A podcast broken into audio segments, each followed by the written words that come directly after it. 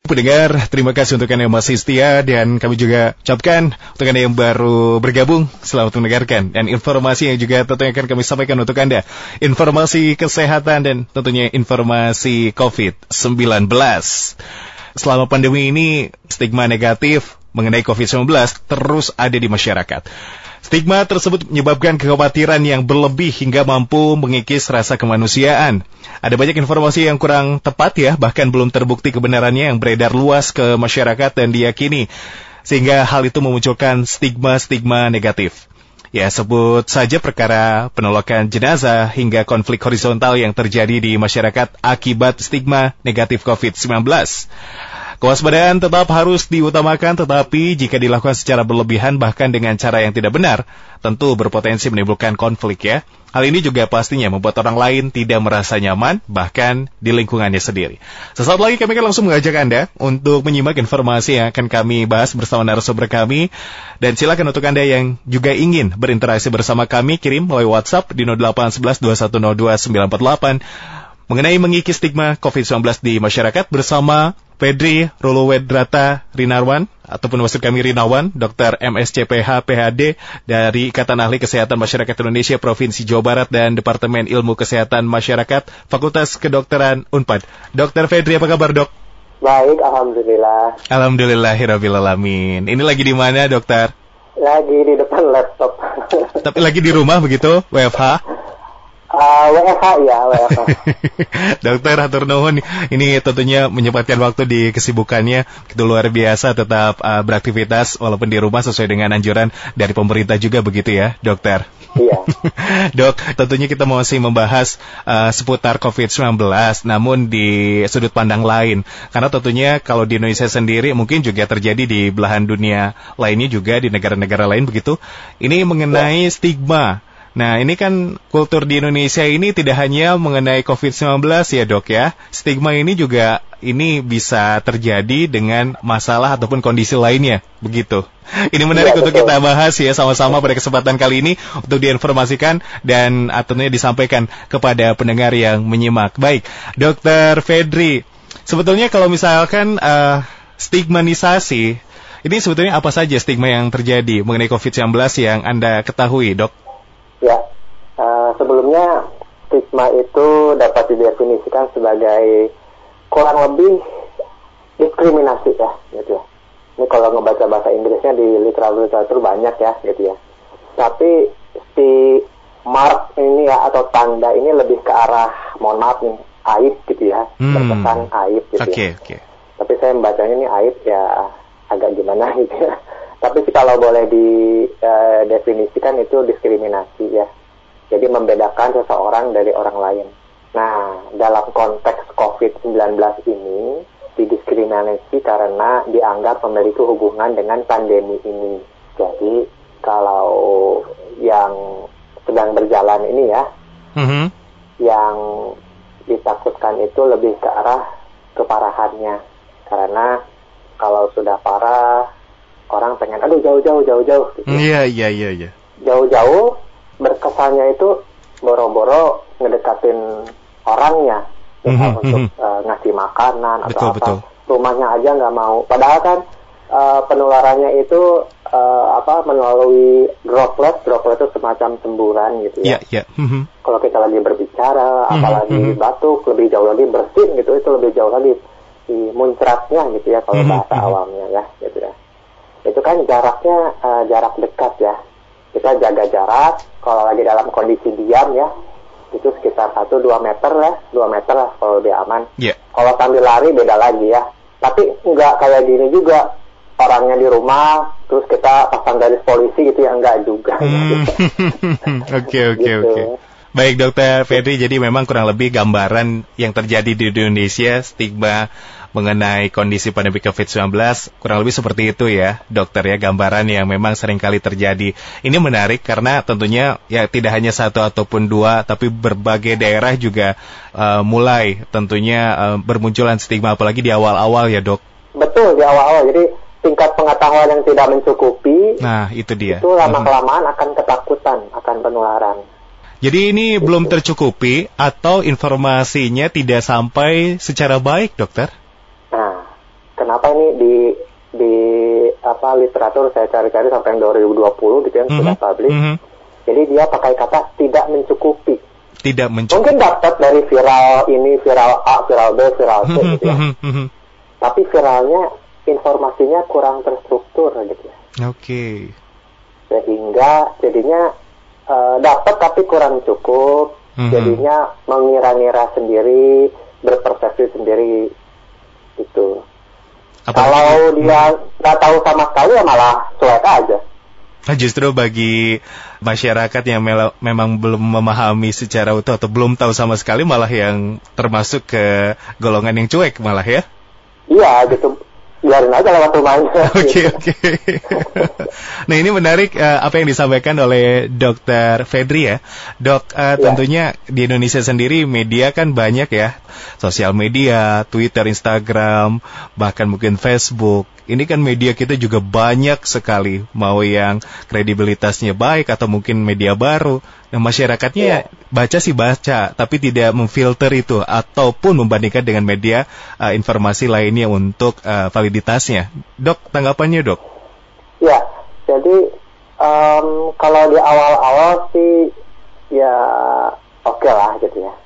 Awal-awal takut, lama-lama stigma, tapi memang harus ada yang berstrategi untuk memberikan informasi yang terstruktur gitu ya.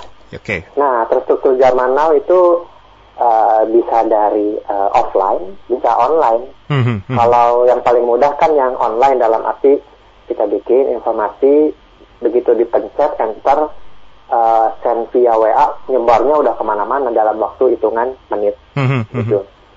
Kalau itu yang dibangun asalkan sumbernya jelas itu bisa jadi baik. Misal sumber jelas itu dalam arti uh, media misalnya media. Tapi media juga jangan sampai apa ya istilahnya itu clickbait ya. Iya betul. Wah, bikin penasaran tapi judulnya tuh udah membuat orang uh, tadi membuat tingkat pengetahuan tidak mencukupi, tidak lengkap. Gitu ya. Mhm, mhm, mhm. Jadi orang-orang uh, penasaran tapi menyimpulkan sendiri sehingga salah. Apalagi bagi kaum masyarakat yang hanya melihat dalam judulnya saja yang clickbait tersebut ya tanpa melihat isi, membaca atau melihat eh, video yang disampaikan atau diinformasikan. Begitu dok? Ya betul gitu. Nah salah satunya yang selain online itu ya offline memang perlu terstruktur pelan-pelan memberitahukan ke warga apakah lewat Pak RT, Pak RW, Iya, ada gugus tugas. Baik dokter, apakah informasi yang disampaikan untuk Indonesia sendiri menurut pandangan dokter sudah sudah baik atau mungkin memang banyak juga belum tepat? Maksudnya kan ya itu tadi media sosial saat ini tidak bisa dibendung ya dok. Ya, Lalu bagaimana Ya. kondisi di Indonesia sebetulnya? kalau menurut saya kalau di Indonesia luas ya. Hmm, betul betul Jadi dok. informasi eh, sampai eh, kapan pun sepertinya kurang cukup ya. Mhm, Tapi yang penting kita berusaha. Kalau tips yang enak sih memang memberi pengertian awalnya nih ya, memberi pengertian kepada tokoh masyarakat. Oke. Karena tokoh masyarakat yang paling dekat dengan warga. Jadi dari tokoh masyarakat bisa pelan-pelan mengedukasi Mhm, mhm. masyarakat gitu ya untuk mengontrol informasi yang tadi tidak dapat dikendalikan lewat media-media sosial ataupun mainstream. Ya, jadi tentunya mungkin uh, gambarannya kurang lebih harusnya kita melihat bagaimana kondisi satu daerah yang diutamakan adalah ya mungkin yang berpengaruh dan itu tentunya bisa menjadi contoh begitu demikian dokter. Iya, jadi kalau ada kalau saya nih ya filosofinya kalau Mhm. ada satu daerah yang bisa jadi contoh gitu Mhm, ya. mhm, Misal yang saya tahu Cimahi misalnya mhm. gitu ya. Kecil saja dilakukan gitu ya. Hal kecil divideokan, lama kelamaan viral itu kan bisa menjadi hal kecil yang bermanfaat untuk masyarakat gitu ya. Jadi nggak apa-apa hal kecil, kita lakukan dari hal kecil, lama kelamaan nanti Allah akan me- menyebarkan, membantu gitu agar Indonesia bisa jadi tambah baik. Oke, baik dokter Fedri. Uh, sebetulnya kalau misalkan dari ini kurang lebih masa pandemi ini sudah berjalan beberapa bulan, begitu ya hingga saat ini pun masih masih dalam kondisi yang sama. Apakah stigma khususnya di Indonesia di masyarakat kita ataupun di Jawa Barat dalam lingkup kecil ini masih masih terbentuk dengan stigma yang terjadi di awal-awal atau memang sudah berangsur ke stigmanisasi yang uh, sebetulnya sudah lebih wajar uh, dalam artian uh, dokter tidak ada lagi yang dirugikan seperti pengusiran, terus juga pengucilan dan lain sebagainya, Dok? Kalau saya mencoba melihat dari helikopter gitu ya, melihat dari atas maksudnya. Iya, iya. Awalnya ya nggak apa-apa, kita anggap wajar awalnya. Mm -hmm. Semua orang juga kalau ada awal-awal belum tahu, apalagi COVID-19 ini ilmu yang sangat baru diberikan oleh Allah gitu ya. Iya. Yeah. Jadi nggak apa-apa lah, dianggap wajar. Jadi orang yang positif COVID di awal-awal memang sangat perlu dipindah ke ruang isolasi khusus yang disediakan pemerintah mm -hmm. jauh dari warga lah gitu ya. Entah di rumah sakit ataukah bangunan khusus yang disediakan yang apa uh, benar-benar uh, jumlah bed dipikirkan dan sebagainya yeah. jumlah kasur maksudnya mm -hmm. tapi pertanyaannya adalah bagaimana jika suatu saat ruang isolasi penuh gitu ya mm -hmm. dan isolasi perlu dilakukan mendekati uh, warga misal di rumah warga misalnya ya itu pun ya apa ya uh, bisa saja ya karena yang bersangkutan misal positif tapi tidak bergejala gitu ya. Iya. Yeah. Dan ya kita oke okay lah. Kita kan uh, uh, kalau saya sih orangnya mencari jalan tengah ya. Mm-hmm. Misal kita ada kemauan besar untuk uh, idealisme ilmu epidemiologi. Ilmu epidemiologi maksudnya adalah ini penyebaran COVID ini perlu ditangani, diisolasi dan sebagainya di ruang khusus dan sebagainya.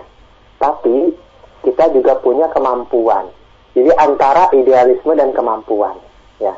Nah, kemampuan ini kita kan tidak bisa disamakan dengan negara yang sangat maju ya, misalnya di Amerika gitu ya. Kita yang penting berusaha gitu ya, dengan kaidah-kaidah yang mendekati kebenaran. Misal, mm -hmm. kita sudah menyediakan isolasi tidak hanya di rumah sakit. Wah, ini penyebarannya lumayan merata juga nih misalnya di suatu kota kabupaten. Wah, kalau disediakan ke rumah sakit A saja atau ke tempat-tempat uh, yang disulap khusus gitu ya uh, menjadi ruang isolasi itu masih kurang itu bagaimana gitu ya uh, inovasinya harus dikerjakan nah kalau bisa suatu saat ini akan uh, ada atau sudah ada misalnya home isolation atau mm-hmm, isolasi mm -hmm. rumah gitu ya. Warga itu malah kalau stigmanya makin berkurang berkurang berkurang jatuhnya nanti warga mengerti bahwa bagaimana ya COVID-19 ini kan global ya pandemi ya. Jadi dia kalau mau dianggap musibah gitu ya. Kan kita nggak ada yang mau seseorang kena COVID-19 ini. Iya, yeah, iya. Yeah. Nah, dengan pendekatan tersebut, pelan-pelan sih, kata kuncinya pelan-pelan. Hmm. Warga yang asalnya takut, lama-kelamaan, takut itu kan karena belum ngerti. Oke. Okay. Atau ngertinya merasa ngerti tapi baru tidak lengkap ya. Nah, lama-kelamaan akan membantu, bahkan mungkin uh, yang saya lihat contoh di Cimahi itu warga uh, mengantarkan gitu ya makanan. Mm -hmm, gitu. mm -hmm. Yang saya lihat ya, mm -hmm. gitu video yang viral dan sebagainya ya. Tapi uh, kalau saya belum lihat di tempat lain mungkin ada juga ya, sudah ada di tersebar di Indonesia. Tapi karena saya belum tahu saja ini menyebutkan ini. Jadi awalnya wajar, tapi lama kelamaan perlu usaha dari kita kita nih, mm-hmm, usaha mhm. pemerintah dan semua mm-hmm. ya, kita yang lebih mengerti maksudnya. Yeah. Uh, yang asalnya wajar ini adalah stigma lama kelamaan dikikis, dikikis, jadinya berbalik arah asalnya menjauhi lama kelamaan sudah berani untuk nih makanannya bu support begitu ya, gitu ya. hmm, ya kan hmm. ibu kasihan bapak nggak bekerja dan sebagainya harus di rumah aduh kalau itu menimpa pada saya kan saya juga pasti uh, terenyuh lah gitu intinya mah baik dokter Fedri uh, Berarti untuk saat ini sudah stigmanya sudah berangsur ke hal yang positif ya, tidak lagi uh, seperti ada perundungan, nah, maksudnya uh, tidak ada pengucilan atau bahkan ya. mungkin tidak ada sampai ke pengusiran begitu yang terjadi beberapa waktu lalu di awal-awal. Iya, semoga terus menjadi ke arah yang lebih baik. Baik ya betul. Ini memang tidak bukan uh, kondisi yang pertama kali terjadi ya dok atau kalau kita mundur ke beberapa tahun silam begitu ya. Ini juga sempat terjadi kasus HIV ya stigmanisasi di mana-mana, pengucilan bagi yang positif ataupun ODA dan ini terjadi lagi saat pandemi COVID-19. Uh, apakah uh, menurut literatur yang mungkin dokter pernah pelajari, apakah terjadi hanya di Indonesia, dok? Atau ini juga terjadi di negara lain? Ya, jadi uh, yang pertama perlu digarisbawahi adalah kabar yang merebak, gitu ya. Dan itu diterima oleh warga. Nah, kalau COVID-19 ini kan kabar yang merebak global, gitu ya. Nah, dalam arti global ini dia menular dari asal dari luar, terus ke kita menularnya kan lewat uh, droplet ya Nah, kalau dibanding dengan uh, eh, HIV/AIDS itu uh, walaupun ya tadi COVID-19 itu pendekatan komunikasinya musibah gitu ya. Mm -hmm. Nah, HIV/AIDS ini menyebarnya itu uh, utamanya bukan musibah gitu ya, tapi karena perilakunya sendiri. Mm, Oke. Okay. Walaupun uh, itu ada juga yang dapat musibah ya. Mm -hmm. Musibah itu misal seorang uh, ibu hamil misalnya nggak tahu apa-apa kok dapat HIV nyampe ke anaknya misal gitu ya. Yeah. jadi aja anaknya uh, tidak diberi ASI misalnya untuk mengurangi risiko terjadinya uh, HIV gitu ya. Nah itu maksudnya uh, kabar yang merebak. Walaupun uh, musibah atau enggak pasti ada saja HIV yang eh, ini adalah musibah dan pendekatan komunikasi itu penting sekali pelan-pelan ya. Nah, tapi memang sampai saat ini e, menurut saya ya itu e, masih e, perlu perjuangan ya kalau yang. Kalau COVID-19 itu bakal lebih cepat sih perjuangan mengikis stigmanya. Konteksnya menurut saya berbeda dengan HIV AIDS, tapi tidak ada yang tidak bisa di dunia ini. Kalau terus diperjuangkan, insya Allah Allah ngasih kemudahan. Itu dia harapan uh, kita semua ya bahwa memang kondisi seperti ini, kenapa kita menjadi uh, mengedukasi, mengingatkan kepada masyarakat supaya tentunya bersama-sama ya tidak ada lagi uh, stigma yang terbentuk uh, ke arah negatif, tapi sebaliknya ya dok ya, mudah-mudahan juga lebih membaik, khususnya di masyarakat Kota Bandung ataupun Jawa Barat. Iya, ke arah suportif jadinya. Betul, suportif. Jadi saat ini saling saling dukung, saling mendoakan itu jauh lebih lebih baik karena itu lebih condong ke perihal Indonesia sekali lah daripada sebaliknya ya. ya dikucilkan, terus juga mungkin kontak fisik, lebih ke arah saling gotong royong, saling bantu itu kan Indonesia sekali, Dokter Fedri. Iya betul ya termasuk bidang yang tadi disebut ya. Dulu saya aktif penelitian sebagai dokter lapangan mm -hmm. di uh, bidang HIV AIDS ya dari tahun berapa ya 2007 gitu sampai 2012 sekitar 4 tahun 5 tahun lah. Yaitu memang perjuangan itu walaupun berakhir sulit tapi kita tuh bagian dari suportif tadi atau bagian dari yang stigma malah makin menjauh menjauhkan stigma gitu. Oke. Okay. Dokter Fedri, kita ke pendengar ya. terlebih dahulu ya dok ya. Baik. Ada Bapak Rio di Jatinangor. Dokter, ini bagaimana ya, ya hubungan stigma negatif ini dengan kesehatan kita dan tips menghilangkan stigma negatif ini seperti apa harusnya? Oke, lebih ke ya. personal secara psikologis mungkin ya. Ini juga berpengaruh ke dokter? Ya, jadi langsung dijawab nih? Langsung, silakan Mangga. Ya, jadi uh, stigma ini dari penelitian yang terbaru yang saya nyarinya uh, tetap walaupun di lapangan ada lah gitu ya. Bareng-bareng dinas kesehatan, puskesmas itu mendengar ceritanya dan sebagainya. Juga harus cari juga dari literatur ya. Yang memang tekanan stigma terhadap kondisi psikologis mental itu benar-benar meningkatkan penderitaannya penderita. Gitu. Hmm, okay. Gitu udah mau menderita ditimpa lagi penderitaan secara mental gitu. Itu makin ngedrop nanti. Malah pas makin uh, membuat lama penyembuhan. Satu itu. Yang kedua penderita malah mau mencari pengobatan. Jadi aduh udahlah aku mah nggak usah mencari pengobatan takut dikucilkan. Malah makin ngedrop. Jadinya dengan menghindari mencari perawatan kesehatan menjadikannya jauh lebih sulit untuk ini petugas kesehatan, pemerintah untuk mengendalikan suatu penyakit mau COVID, mau HIV, mau semua banyak. Ini jadi nyambung ke HIV juga ya. Iya. Ya, apa-apa ya, karena semua ini berlaku global lah. Mhm. Lebih memang kita uh, ke stigmanya ya, karena ini tidak hanya dalam kondisi seperti ini. Karena kalau di Indonesia stigma selalu ada begitu ya dok ya, dan ya mungkin ini juga perlu diingatkan kembali kepada masyarakat Ah, dan- selain COVID. Hmm. Dan saya pikir juga ya, kalau uh, mungkin corona ini menegur kita semua gitu ya. Jadi kita supaya mengikis stigma bersatu, semoga sejalan dengan adanya teguran dari Allah lewat corona ini, Mhm, mhm, ya, mhm. kita sistem kesehatan makin baik, sistem kitanya sendiri, sistem dukungan masyarakat ya, atau kalau boleh saya sebut modal sosial ya, Modal sosial. social capital gitu ya, modal sosial itu jadi lebih baik juga, tidak hanya untuk corona tapi untuk eh, TB misalnya TBC ya, gitu ya. TBC juga iya, Untuk iya. HIV, wah banyak lah gitu ya. Mhm, mhm, mhm. Jadi nggak hanya sistem di pemerintahan tapi sistem modal sosialnya juga. Itu sih gitu ya. Oke, baik. Tipsnya apa gitu ya? Hmm. Tadi kan nanya tips ya. Ya betul. Apa? Ya tipsnya tadi eh, kalau kita adalah tokoh masyarakat, kita perlu mencari informasi dari luar, dari akademisi, dari gugus tugas, dari luar lah. Sehingga tokoh masyarakat, entah RT, RW, tokoh agama, bisa pelan-pelan mengedukasi masyarakat.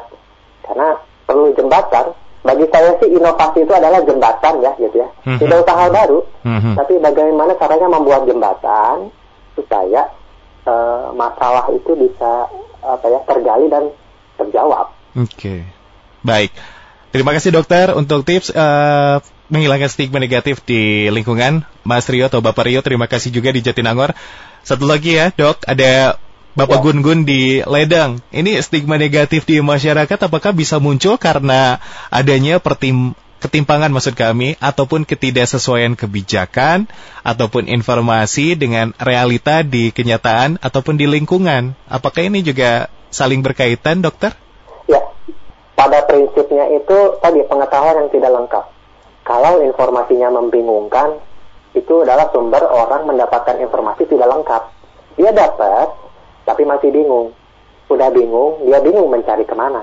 Gitu. Kan tadi enaknya pengertian yang ditekankan oleh tokoh masyarakat, RT, RW, bahwa misal COVID ini adalah musibah, gitu ya, tidak dikendaki oleh siapa pun, termasuk oleh yang bersangkutan pasien, gitu ya.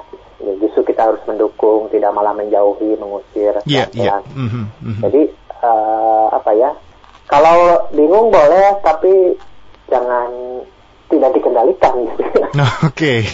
Nah, ini menarik, ini menarik juga karena di Indonesia banyak yang seperti itu, Dok. ya, pengenda- pengendalinya itu bisa oleh pemerintah, bisa oleh selain pemerintah. Kalau pemerintah dan selain pemerintah, keduanya juga masih belajar Hmm, oke. khusus konteks COVID ini kan Mhm. ilmu baru ya. Betul, betul. Nah, kalau misalnya dari pemerintah bingung, saya sih apa ya, jalan tengahnya, ya mungkin pemerintah juga bingung gitu ya. Mhm, mhm, Ya sudah kita mhm. bantu, apakah lewat sel-sel, kalau saya sebutnya sel ya, kalau ada sel di manusia, ada sel komunikasi lah. Oke. Sudah kita bikin saja hal kecil, tapi diviralkan, tapi ini hal baik gitu, mhm, mhm. gitu ya. Oke, itu baik. contoh yang baik sekali. Saya melihat video yang di Cipageran Cimahi itu loh. gitu ya Mhm, mhm. itu wow baik sekali itu sampai bapak presiden juga mengomentari kan? Gitu Iya, ya. iya. Nah, jadi maksudnya pemerintah merasa terbantu. Asalnya kita memunculkan sel baik. Ini kita viralkan ya walaupun Cipageran Cimahi kecil sih kalau dibandingkan seluruh Indonesia gitu ya. Gitu ya. Tapi karena viral dalam waktu singkat kemudian sampai akhirnya ke bapak presiden gitu. Dan bapak presiden mengapresiasi setelah mengapresiasi ada feedback ke masyarakat merasa senang gitu ya. Jadi memang komunikasi dari seorang presiden juga perlu lebih intens untuk hal-hal yang eh, apa ya mendukung lah. Mhm, gitu mhm. saya mengerti presiden bukan bukan dari kesehatan jelas bukan gitu ya. Tapi eh, minimal ada pembisik-pembisik sel-sel pembisik yang baik gitu ya. Baik itu dari pemerintah sendiri ataukah dari eh, sel-sel viral ini. Sehingga terbantu saat berkomentar di depan kamera yang dengar kan semua orang ya itu dampak positifnya akan besar gitu ya itu sih jadi eh, secara terstruktur lah gitu ya terstruktur Oke, baik di pemerintah struktur. ataupun Hmm. dari sel-sel kecil tadi. Baik dokter Fedri terima kasih. Bapak Gun Gun juga terima kasih telah bertanya melalui WhatsApp. Jadi intinya adalah dokter misal begitu ya Kalau kita mendapatkan informasi harus benar-benar ditelaah ya. Jangan sampai kita pun tidak mengerti main forward ataupun main share kembali begitu ya. Dan kita juga tidak tahu bahwa itu berita juga benar atau tidaknya juga kita belum tahu. Jadi intinya harus benar-benar dipelajari. Kalau bisa memang jangan main share saja sih sebetulnya. Itu bisa Betul.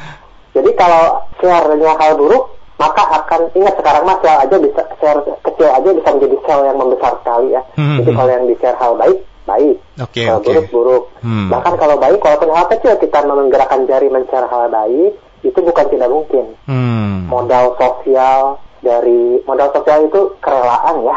Nggak perlu orang kaya loh untuk ini dari studi ini yang menjadi bahkan disebut di studi peran wanita gitu ya peran peran ibu-ibu ya itu untuk di eh, masyarakat penting sekali.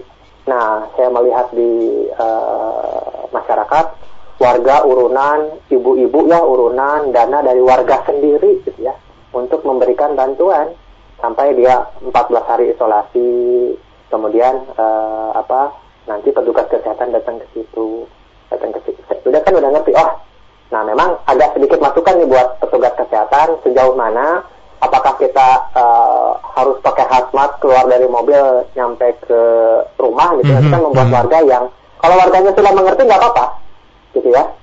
Orang keluar pakai hazmat mau meriksa eh, orang yang diisolasi untuk di swab di rumah.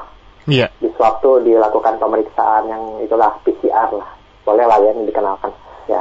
Jadi kemudian diperiksa di lab atau kalau misalnya masyarakat belum ngerti datang petugas kesehatan mungkin memakai eh, pakaian yang ya karena masih di luar ya Mhm, mhm.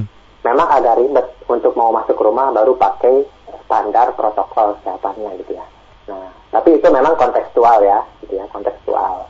Itu sih, kontekstual dalam arti harus dimengerti juga petugas kesehatan memang eh, banyak tekanan dalam arti wah gitu ya. Oh, banyak sekali kan pasiennya gitu yang harus diurus. Betul Mhm. Nah, belum lagi ini tergeser dengan perilaku warga. Betul ini musibah. Kalau musibah kan kita nggak ngerti ya.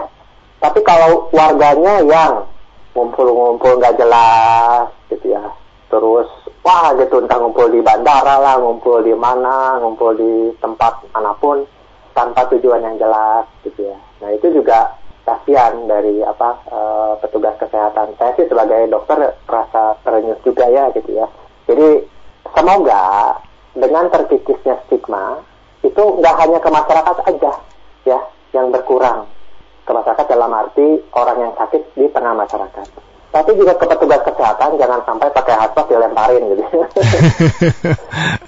jangan sampai mau eh, dengan protokol yang sudah ditentukan jenazah mau dikuburkan dilemparin juga. Hmm, gitu ya. Oke, tidak Jadi, seperti itu apalagi ya. yang meninggalnya petugas kesehatan ya gitu. Udah mah dia nolongin orang gitu ya. Itu pas mau meninggalnya sulit gitu ya dikuburkan. Nah itu juga kita semoga dengan uh, stigma lama kelamaan orang saling mengerti dan penanganan jadi lebih baik ya. Mhm, Nggak hanya untuk mhm, covid ya tapi mhm. untuk semua. Semoga ke depannya Oke, baik, Dokter Fedri, terima kasih. Dan nah, Iya. sebelum akhiri perbincangan kita pada kesempatan kali ini juga, silakan dok berikan dukungan yang positif kepada masyarakat yang tentunya harus tetap uh, optimis dan berpikir positif dalam menghadapi pandemi COVID-19 ditutup dengan closing statement juga.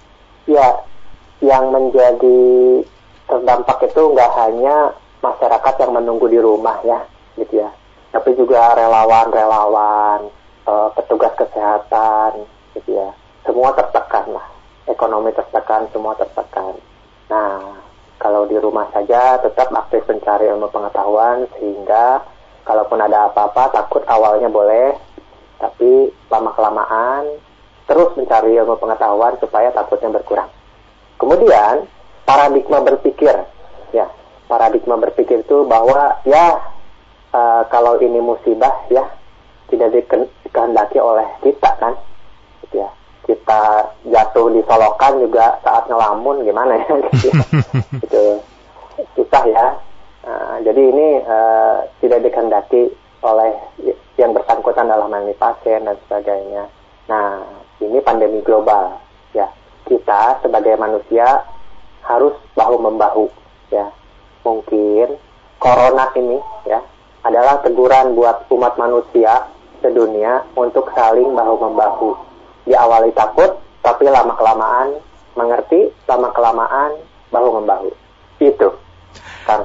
Baik, Dokter Fedri, terima kasih. Ah, apa yang telah disampaikan juga tentunya ini bisa disimak oleh pendengar dan juga tentunya menjadi uh, pegangan bahwa memang sekali lagi di Indonesia mengikis stigma COVID-19 juga butuh waktu dan tentunya kalau misalkan uh, ini semua sudah dengan pola pikir yang sama, tidak ada lagi stigma yang negatif. Demikian ya, Dokter Fedri. Dokter, terima kasih untuk kesempatan waktu Sama-sama. kali ini bergabung bersama kami di Fitri Edo Bandung dan tentunya selamat beraktivitas kembali. Salam kepada keluarga di rumah, Dokter.